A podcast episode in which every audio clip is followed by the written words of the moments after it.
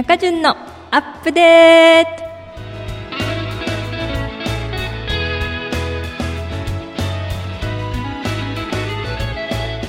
皆さんこんにちは。中潤のアップデート。パーソナリティの中潤こと中井純子です。私は夢の種放送局のある大阪門真で生まれ40歳を過ぎて自分の可能性に挑戦してみたいと専業主婦からセミナー講師となり今活動しております。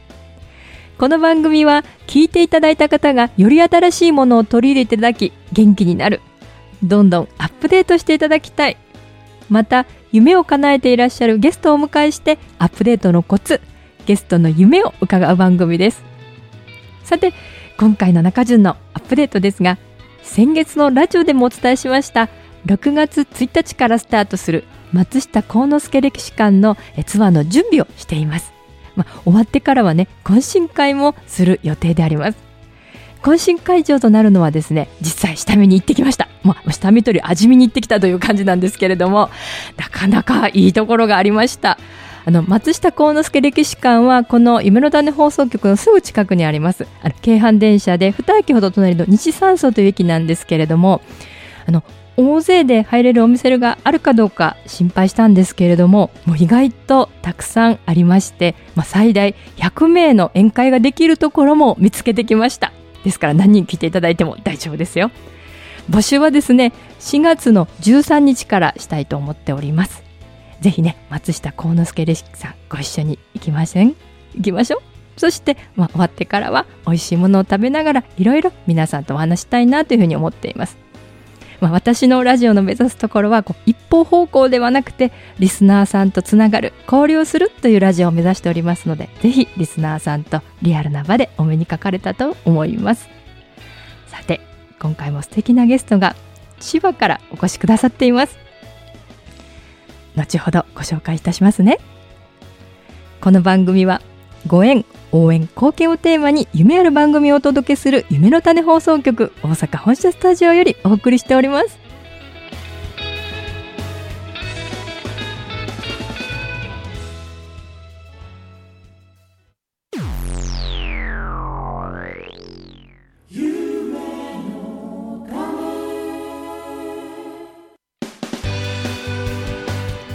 ゲストをご紹介させていただきます。絵本を使ったプログラムとして絵本セラピーを考案。大人のための絵本セラピー。普及活動を日本のみならず世界で展開中の絵本セラピスト協会代表岡田達信さんです。私自身は10年前に岡田達信氏の絵本セラピーを受講させていただきました。また昨年は立命館大学での講演会にも参加させていただきました。全国にお出しさん絵本セラピストさんが1000人以上いらっしゃる立派な先生なんですよね。まあ、しかし、先生と呼んではいけないというルールがございまして、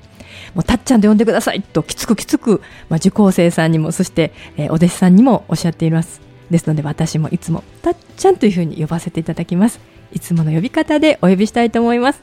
たっちゃんはい皆さんこんにちは絵本セラピスト協会代表絵本のソムリエ岡田達信です。今日はよろしくお願いします。たっちゃんありがとうございます。また素敵な声がありがとうございます。たっちゃんそのままに来ていただいていいですか？絵本セラピスト協会のホームページの方からですねプロフィールの方を抜粋してきましたので皆様の方にご紹介したいと思います。岡田達信氏は兵庫県生まれ大学卒業後建築の会社に就職。技術者から管理職を経て社員研修を任されるようになられます。管理職になった頃から心理学などを学び部下の研修に活用なさっていました。子供が生まれたのをきっかけに集めていた絵本と心理学などが教えていることの共通点を発見し絵本を使ったプログラムとして絵本セラピーを考案されました。2007年4月から絵本セラピーを誰でも参加しやすいワークショップとして始められ、絵本セラピーには毎年1000人以上が参加。マスコミでもたびたび取り上げられていらっしゃいます。2009年、絵本セラピスト協会を設立。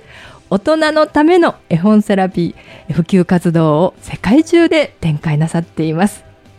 一級建築でもいらっしゃいます。ということです。はい。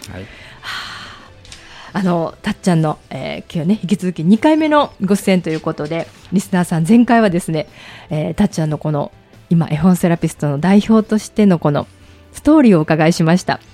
一級建築士としてねもう皆さんが憧れるエリートの大企業に就職なさったにもかかわらず脱サラして、えー、最初はですね研修講師として脱サラをなさってそして絵本セラピーを考案なさって今研修講師の授業よりも絵本セラピーの方が忙しくて絵本セラピー一筋にやってらっしゃるというお話を伺いました、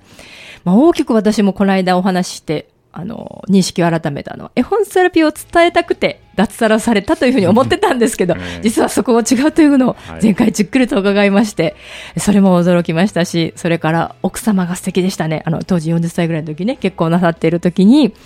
ね、一流企業の勤めらっしゃる方ですよ。その方に脱サラしていいかって言って、ね、どうなるかわからないんだろうに。奥様が聞かれた言葉は、独身だったらどうしたのとおっしゃったら、うん、退職してるとおっしゃするとおっしゃったんでそれだったんならいいよというふうにおっしゃったというもう本当に素晴らしい奥様のおかげでこの絵本セラピーが世界に広がってセラピストさんが1000人以上置かれたんだなということをちょっとそのストーリーを聞いてちょっと胸がぐっときまして、はい、それともう一つ絵本セラピーの名付け親が翡翠幸太郎さんだったという秘話も伺いました。本当にいろいろとありがとうございました。今回はたっちゃん、はい、前回からおっしゃってくださったように、うん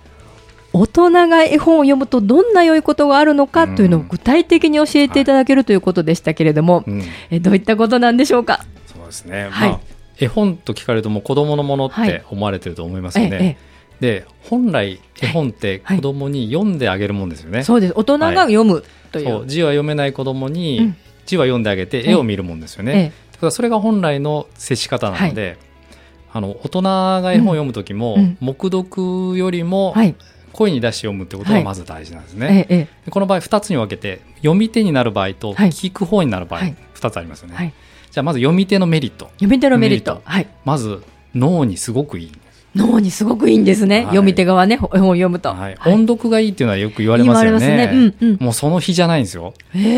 まり、読んであげるってことは聞いてる人がいるわけですよね。はい、その人の反応がもうダイレクトで返ってきますよね。はい、そうすると、それをまた頭の中でフィードバックして、しかも、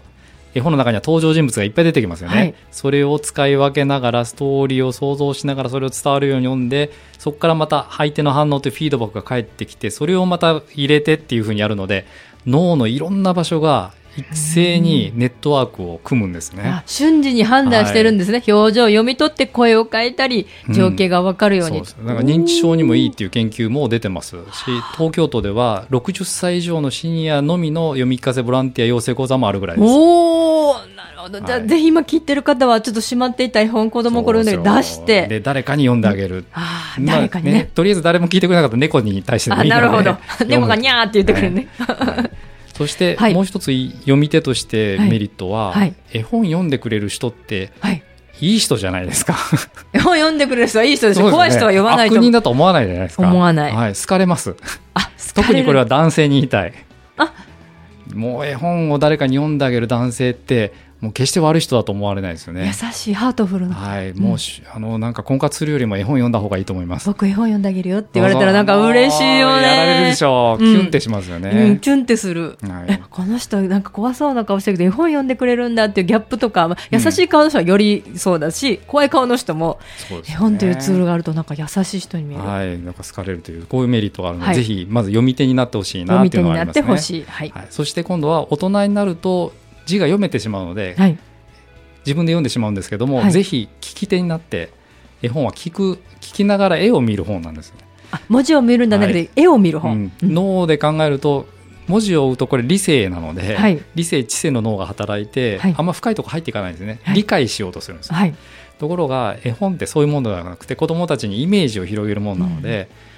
うん、物語を耳から聞きながら絵を見ると結構深いところに入っていきます心の想像力ね、はい、うんうんうん、でそこで、まあ、癒される人もいるし何かを思い出して過去の思い出を思い出す人もいるし過去の体験とこうマッチリンクしていくこともあるし特に大人になってから読むとその子供の頃分からなかった例えば主人公のお母さんの気持ちだったりとかおばあちゃんの立場になったりとかいろんな立場のが分かるようになるんですね。自分の今までの経験がその絵本にこうなんかね、うん、リンクするんですね。ですね。ですから読んでもらう側になることも大切、はい、そして本当に子供の頃と違った深い読み方ができると思います。はあそういうことなんですぜひね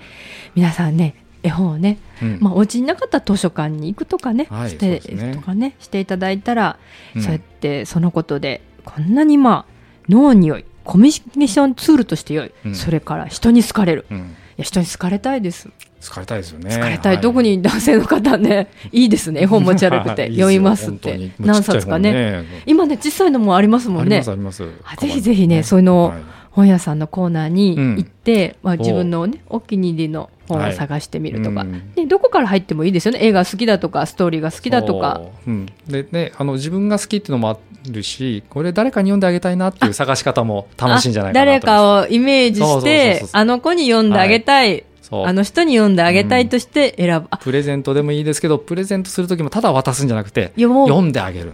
ここがポイント。プレゼントと読み付きっていう。そうそうそう読み聞かせ付きのプレゼント。は最高ですよね,、ねもう一発ですよ、はあ、ということで皆さんちょっとそういう感じの観点から絵本っていうものを見ていただけたらなと思う、まあ、実際もあのたっちゃんがやってらっしゃる。絵本セラピーっていうのは一体どんなことをなさるんでしょうか、はい。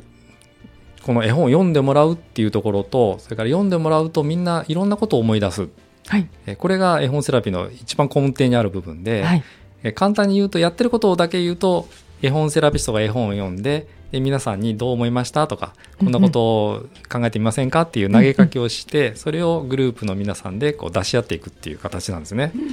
でも同じ絵本読んでもみんな感じることが違うんですよ。で一人で読んでるとそれに気が付かない。だって自分にとっては当たり前の感想だから、ねところが3人4人5人いると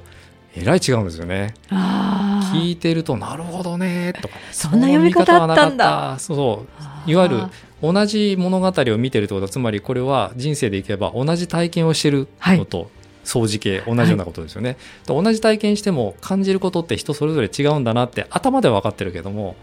本当に腑に落ちるっていうのはこの絵本で体験できると思うんですね。なるほど。それはそれぞれの皆さんの生きた人生が違うから、うん、そこにリンクされることの出来事が違うからおばあちゃんの絵を見た時に自分のおばあちゃんなり思い出されたり、うん、経験が生きるってことなんですよね、はい、価値観だったりとか気になってること。でそれが自分の中にはあるんですけどもそれってやっぱ枠があってある範囲なんですね。でも他の人の聞くとその枠が広がっていくんです。選択肢が広がっていって。で違うけど別に対立はしないんですよ。否定もしないしだって絵本の感想だから。そうだね。そのえー、その歌詞との考え方を吸ってるわけじゃなくて絵本としてこう感じたなるほどね。で受け入れられるんですよねじゃあ本当にこう絵本を聞いていろんな人の考え方を知る、うんうん、まあ、それが絵本セラピーのなんかもう究極の王道というか。なんか絵本セラピーでそうやってお話しすると仲良くなるんです、うんうん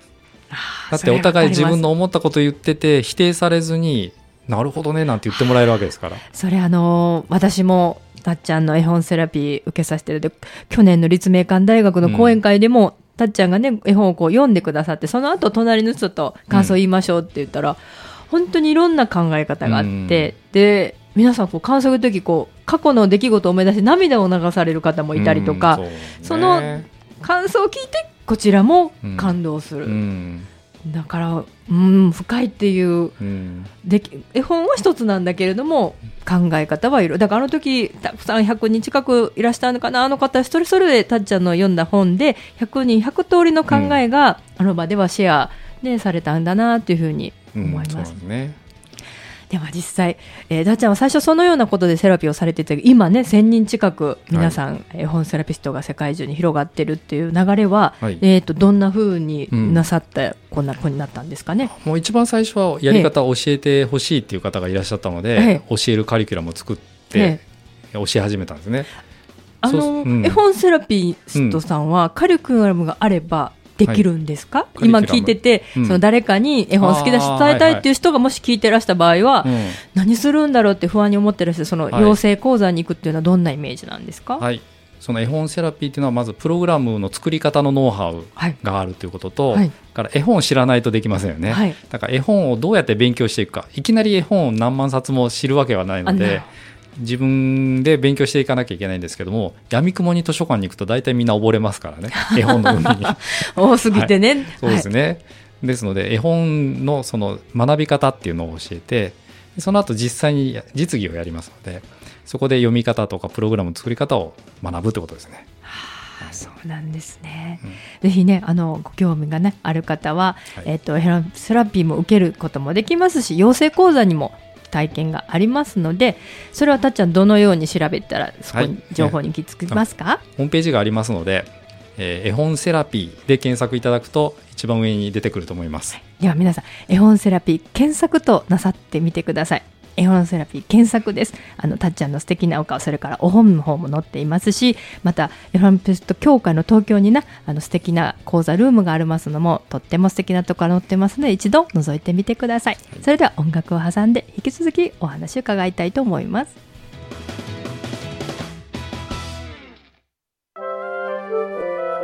夢の種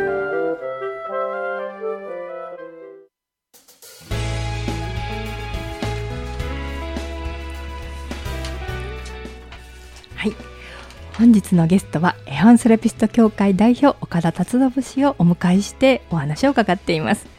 えー、岡田達信氏のことはですねたっちゃんというふうに呼ばせていただいておりますので私たっちゃんとしてまたお話を進めたいと思うんですけどもたっちゃん。あの今ね絵本セラピーのお話大体伺いましてそれから養成講座のすることも伺いました。で私自身はたっちゃんの、まあ、絵本セラピーも受けましたし講演会なども伺いました。でまたそのたっちゃんが1000人お育てになったお弟子さんのセラピーの方にもよく行かせていただくんですよね、うん。あのー、この番組にもね以前ご出演いただいた、はい、あの太田久子さん、うん、ちゃこちゃん、はい、あ本当にあのたっちゃんのも素敵。そしてちゃこちゃんのじんわりカフェというのも本当に素敵でそれぞれの方が皆さんそうやってプログラムを受けて独自のいろんな世界を広げてらっしゃるんだなというのが今ちょっと流れが見えましてぜひねあのねたっちゃんのがお忙しかった全国でねそれから世界中でなさっているのでリスナーの皆さんも足運んでもらったらなというふうに今ね思いました。それぞれの個性とかいろんなものが感じられるんじゃないかなと思いました。で実はねたっちゃんにちょっとここで聞いていただきたいものがあるのです。はい。たっちゃん、こんにちは。今日も楽しんでますか？絵本セラピストのちゃこです。はい、たっちゃんは私たち絵本セラピストの師匠でもあるんですけれども、たっちゃんは絵本を読まれても、またあの、絵本についてのトークなどをされても、本当にわかりやすく論理的にえー、きちんとお話しされて、何を質問されてもいつも答えてくださる。そこがすごいなぁと憧れているんですけれども、まあ、もちろん、たっちゃんが頭脳明晰であるということは分かっているんですけれども、そのあたりの秘訣をちょっと教えていただいたら嬉しいんですけれども、お願いします。えー、たたっちゃん誰だかわかりますね？はい、ちゃこちゃんですね。そうですね。あの私もよく伺う絵本セラピストの太田久子さんが、はい、えー、師匠の岡田達信氏たっちゃんにメッセージを吹き込んでくださったんですけど、ちゃこちゃんありがとうございます。今からたっちゃんに聞きますね。はい、たっちゃんその秘訣の明晰な秘訣をっていうふうに。明晰な秘訣って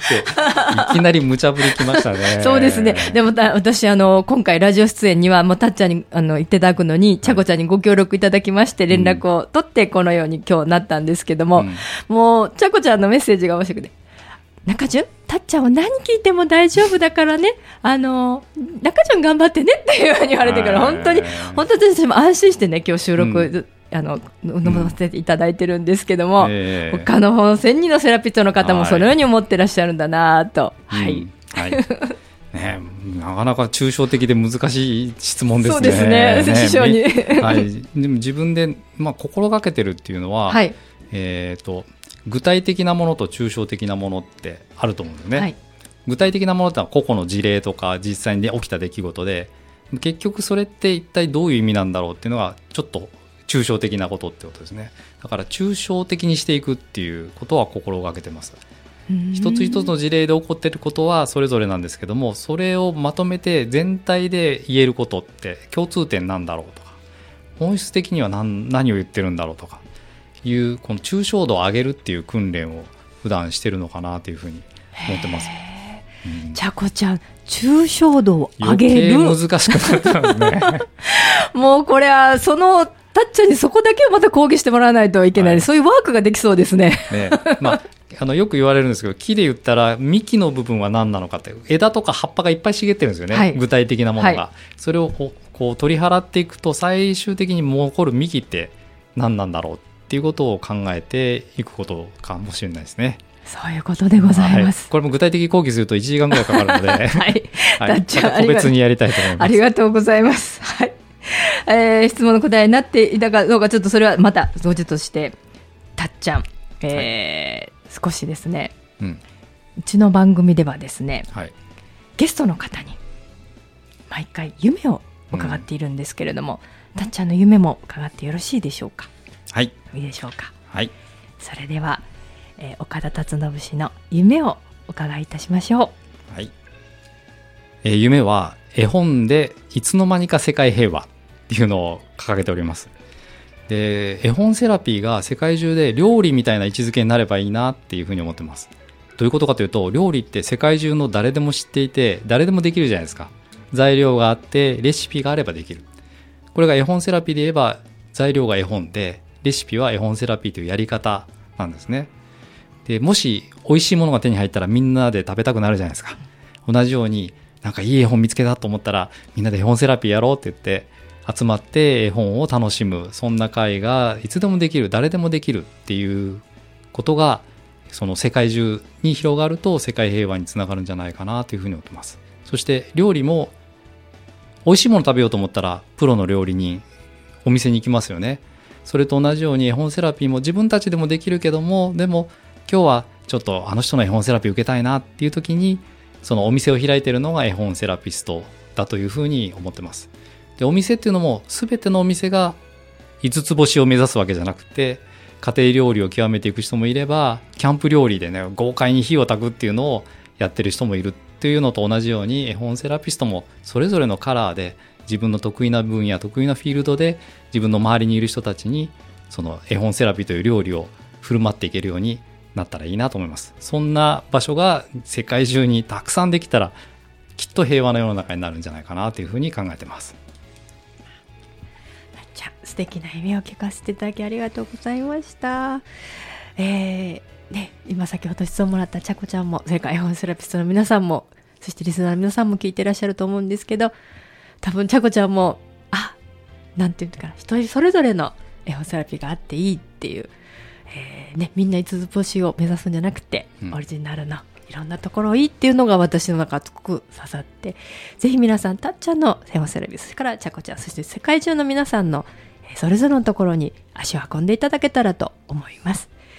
えー、その情報を見るのには絵本セラピー検索となさってみてください。はい、それでは音楽を挟んでまたお話を伺いたいと思います。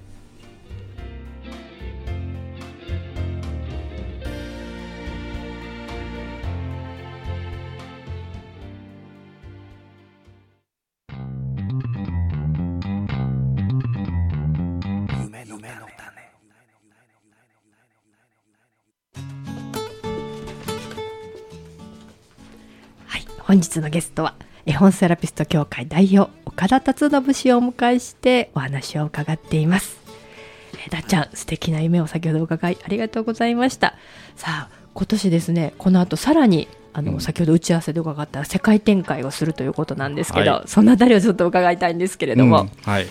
まず去年韓国で本が出ました。あ、素晴らしい。おめでとうございます。はい、えっ、ー、と韓国人の絵本セラピストの方がいらっしゃって、はい、その方と共著で、はい、韓国向けの絵本セラピーのテキストを出しましたんで、今年はもうあの2月にね、はい、この放送が終わされる頃にはもう行ってきてるんですけども、ええー、ソウル近郊で講演を何件かさせていただくことになります。おめでとうございます。それから去年は上海にも行きましてああそうですか。これも日本にいた絵本セラピストが上海に転勤になってそちらで読んでいただいてえ。上海でもちょっと大人日本が盛り上がってきております。これから広がりますね。アジアどんどんね。アジアは近いですしね、そして今年は6月にはスイスに行く予定になってます、はい、ヨーロッパにも。あ素晴らしい。もうスイスから絵本セラピストの資格取るために帰国して勉強してくださった方がいらっしゃってその方のところにお伺いしようと思ってます。スイスにもすでに絵本セラピストが誕生で、はい、師匠自ら絵本セラピーをしに、はい、僕は行きたいだけなんですけどね えっとどれぐらいいつの期間でしたっけ？6月の確か13から。13から23まで向こうにいます、ヨーロッパの方にいらっしゃるので、はい、えっとスイスは15、16、6月の15、16ということなんで、まあ、もう決まってますので、その近郊の方よかったらスイスにたっちゃんにね、会ってもらって一緒にその大人のね朗読をしていただけますよ、はい、それから22がパリに決まってるともうほぼ多分パリに行くことになると思います、22日は。そうなんですね、パリ。ということで、たちはそんな空いてる日、よかったらヨーロッパで 公演なさってもうなんか呼ばれればどこでもいます私、このね、インターネットで世界につながっていますので、ぜひね、ヨーロッパのね、はい、聞いてらっしゃる方で、はい、いやその、日程的には今私がスケジュールを聞いた6月の18、19、20ぐらいは、3日ぐらいどっか空いてるんじゃないですか。そ、ね、の辺なら、はい、いけると思います。ぜひね、あの、交渉は、えっ、ー、と、ホームページの方に、お問い合わせの講演依頼のホームページのね、ところがありましたので、そちらもですから絵本セラピー検索としていただいて、はい、たっちゃん中条の番組聞いて、あの、はい、ヨーロッパ来てくれないということの打ち合わせをしてもらえたら、うんはい、6月15日はスイスのバーゼル、それから16日はジュネーブと、はい、で22日がパリということが決まって、素晴らしいですね。はい、ありがたいますます先ほどお伺いした世界平和っていう、うん、えー、絵本セラピーということで料理とそれからねレシピを持って材料が絵本ということで、はい、その絵本というのは世界中のそのところにある絵本を使われてね、ね、もうそもそも絵本ってそんなに国境関係ないので、はい、日本の子供たちが読んでる本でも海外の本っていっぱいありますもんね、うん、腹ペコアムシなんていうのは日本の本じゃないですもんね、うん、そもそも。まあ、ということで、なんかまたあのそのスイス行かれてヨーロッパからの展開をですね、またぜひよかったら来て、はい、あの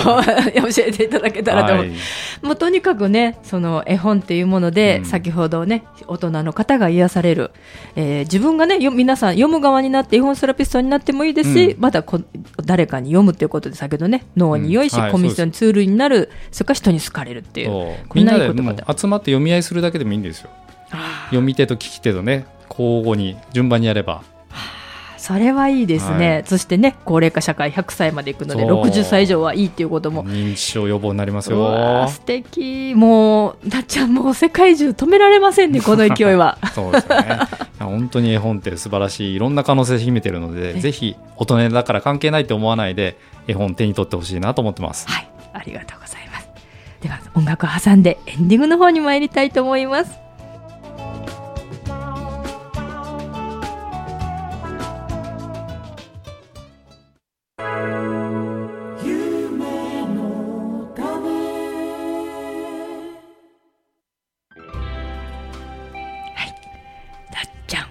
いやもうもっともっと話伺いたいんですけれども、時間が迫ってきたんですけれども、はい、1回、2回とご出演いただいていかがだったですか？あまだまだ喋りたいことはあるんですけど、ね、そうですか、じゃあもう一回来ないといけなくなりましたが。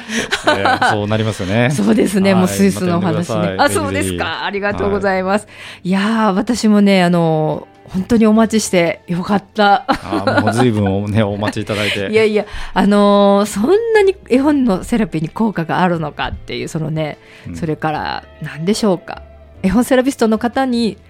うん、それぞれの目指す世界があっていいっていうね、うんはい、なんかそういうところ、もう本当にまさにいろんな人がいていいっていうのを、うん、たっちゃんの口から聞いてくれたら嬉しかったなと思いましたし、うん、さっき脳つながりで言いますとたっちゃんアクティブレイセミナーも昔受けてくださって、はい、まあ、それもなんかとっても私の中で嬉しくてアクティブレイセミナーの方とまたつながったり輪があるんですよね。そうですね。今でもお付き合いありますね。なんだかねそういうふうにセラピー受けた人同士がつながったり、うん、アクティブ受けた人そういうやっぱりセミナーっていうのは何か足運んで、はい、その後のつながりがまたとってもい。いので、ね、ぜひ皆さん、はい、えー、アイセラピーをね受けて保護のつながりを生かせていただけたらと思います。さあ、名残惜しいですけれども、本日のゲストは絵本セラピスト大協会代表岡田達信さんでした。パーソナリティは中淳子と中井淳子でした。最後までお聞きくださって本当にありがとうございました。たちもありがとうございました。ありがとうございました。皆さん、それではバイバイ。さよなら。